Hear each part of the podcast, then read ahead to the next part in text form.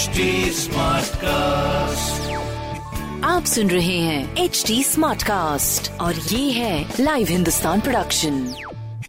Hello hi, मैं हूँ RJ अंकित और आप सुन रहे हैं आगरा स्मार्ट न्यूज, जिसमें इस हफ्ते मैं ही आपको आपके शहर आगरा की तमाम सारी खबरें सुनाऊंगा। तो चलिए शुरू करते हैं पहली खबर से। अपने आगरा शहर के मौसम की बात करें तो गर्मी का कहर लगातार जारी है। मंगलवार का दिन भी धधकता रहा और तापमान सामान्य से 5 डिग्री ज्यादा रहा। वैसे आने वाले दिनों की अगर बात करें तो तापमान में लगातार बढ़ोतरी के आसार हैं और अगर कल की बात करें तो अधिकतम तापमान सामान्य से 5 डिग्री ज्यादा कर 38.2 डिग्री सेल्सियस रिकॉर्ड किया गया। वहीं निचला तापमान जो है वो सामान्य से 5 डिग्री ज्यादा होकर 21.5 डिग्री रिकॉर्ड किया गया। और साथ ही आपको बता दें कि मौसम विभाग ने पूरा अनुमान लगाया है कि 25 मार्च तक जो पारा है वो 40 डिग्री के ऊपर भी जा सकता है। तो मेरा आपसे कहना है कि अगर आप घर से बाहर निकल रहे हैं तो थोड़ा सा अपने इंतजाम के साथ ही घर से बाहर निकले। बाकी जी अगली खबर, आपको बता दें कि अपने आगरा शहर में कैंट हॉस्पिटल की ओर से बनने वाले जन आरोग्य कार्ड अब नहीं बनेंगे। सस्ती और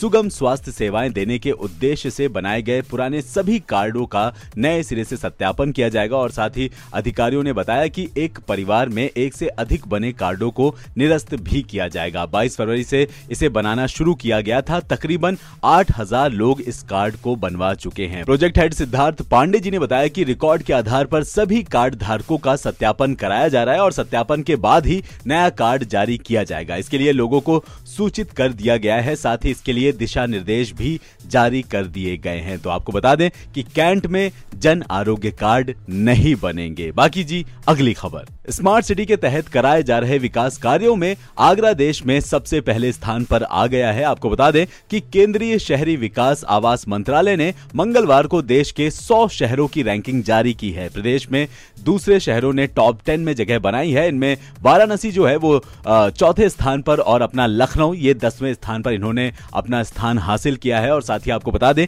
कि आगरा स्मार्ट सिटी योजना के नोडल अधिकारी आर के सिंह ने बताया कि प्रयागराज को 11वां और कानपुर को 15वां स्थान हासिल हुआ है। केंद्र सरकार स्मार्ट सिटी के लिए चयनित देश के 100 शहरों की रैंकिंग विकास कार्यों की प्रतिदिन मिलने वाली रिपोर्ट के आधार पर तय करती है। सोमवार को शासन ने स्मार्ट सिटी के कामों की समीक्षा की थी।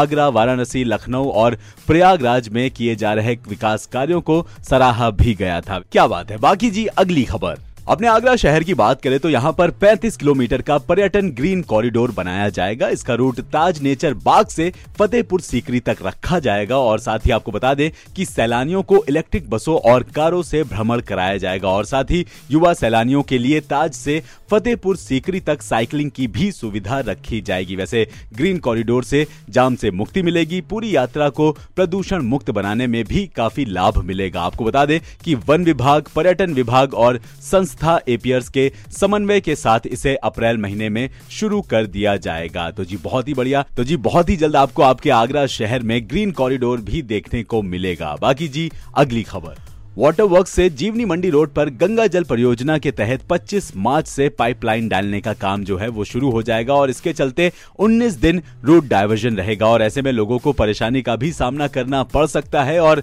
यातायात पुलिस ने इसके लिए रूट डायवर्जन जारी किया है। जो लोग वाटर वर्क से जीवनी मंडी और जीवनी मंडी से वाटर वर्क आते हैं उन्हें नई व्यवस्था के साथ नए मार्ग से गुजरना पड़ेगा। आपको बता दें कि आगरा स्मार्ट सिटी प्रोजेक्ट के तहत ताजमहल के आसपास के 9 वार्ड, 2 गाँव और छावनी के आंशिक क्षेत्र में 24 घंटे जलापूर्ति के लिए 1200 mm की पाइपलाइन बिछाई गई है। जीवनी मंडी वाटर वर्क से ताजगंज जोनल पंपिंग स्टेशन तक करीब 6 किलोमीटर लंबाई में लाइन बिछा दी गई है, जो कि काम 2 साल से चल रहा है। तो बहुत ही जल्द आपको पानी की समस्या का सामना नहीं करना पड़ेगा, पर अभी थोड़ा सा ट्रैफिक का सामना करना पड़ेगा। बाकी जी अगली खबर, बात कर लेते हैं रेलवेज की। तो आपको बता दें कि नई दिल्ली से रानी कमलापति स्टेशन भोपाल जाने वाली शताब्दी एक्सप्रेस के स्थान पर जल्द ही high speed train Vande Bharat का संचालन शुरू होगा। उत्तर रेलवे ने इस बदलाव की पूरी तैयारियां शुरू कर दी हैं। शताब्दी की जगह वंदे भारत के चलने से नई दिल्ली से रानी कमलापति स्टेशन और वापसी में रानी कमलापति स्टेशन के बीच यात्रियों को 45-45 मिनट का समय बचेगा। तो जी बहुत ही बढ़िया। तो बहुत ही जल्द आपको शताब्दी के स्थान पर वंदे भारत ट्रेन से सफर करने का मौका मिलेगा। बाकी जी ऐसी खबरें सुनने के लिए आप पढ़ सकते हैं हिंदुस्तान अखबार। कोई सवाल हो तो जरूर पूछेगा on Facebook, Instagram and Twitter. हमारा हैंडल है @HT Smartcast और ऐसे पॉडकास्ट सुनने के लिए लॉग ऑन टू www.htsmartcast.com।